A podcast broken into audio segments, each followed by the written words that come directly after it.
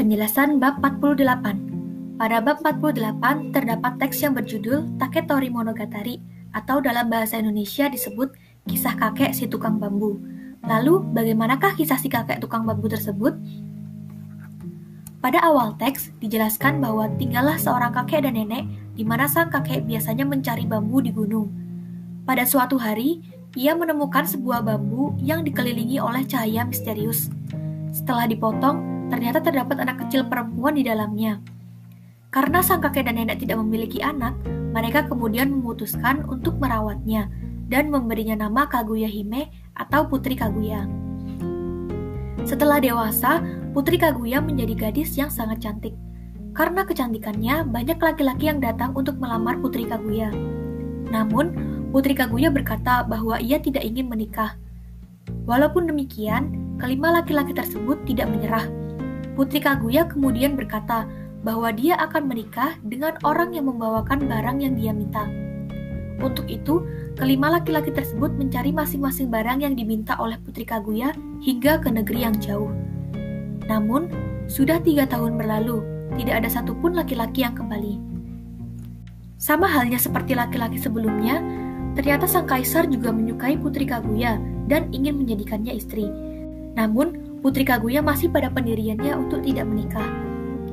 Tiga tahun pun telah berlalu, dan waktunya musim panas.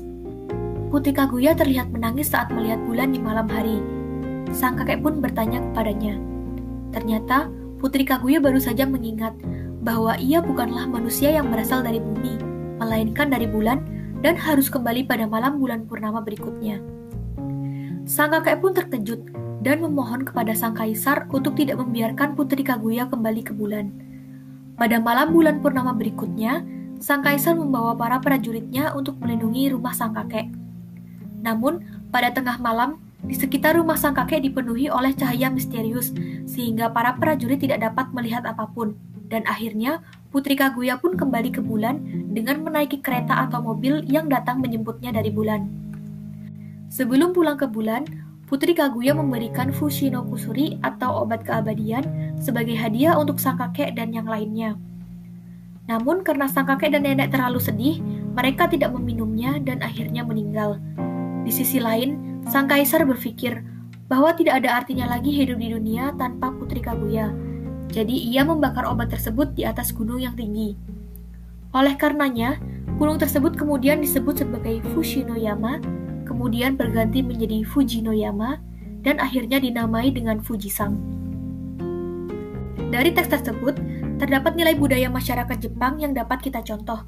Salah satunya adalah nilai pantang menyerah. Jepang dikenal sebagai negara yang penduduknya penuh dengan sikap kesungguh-sungguhan. Hal ini dapat dilihat dari sikap kelima pemuda yang ingin melamar Putri Kaguya.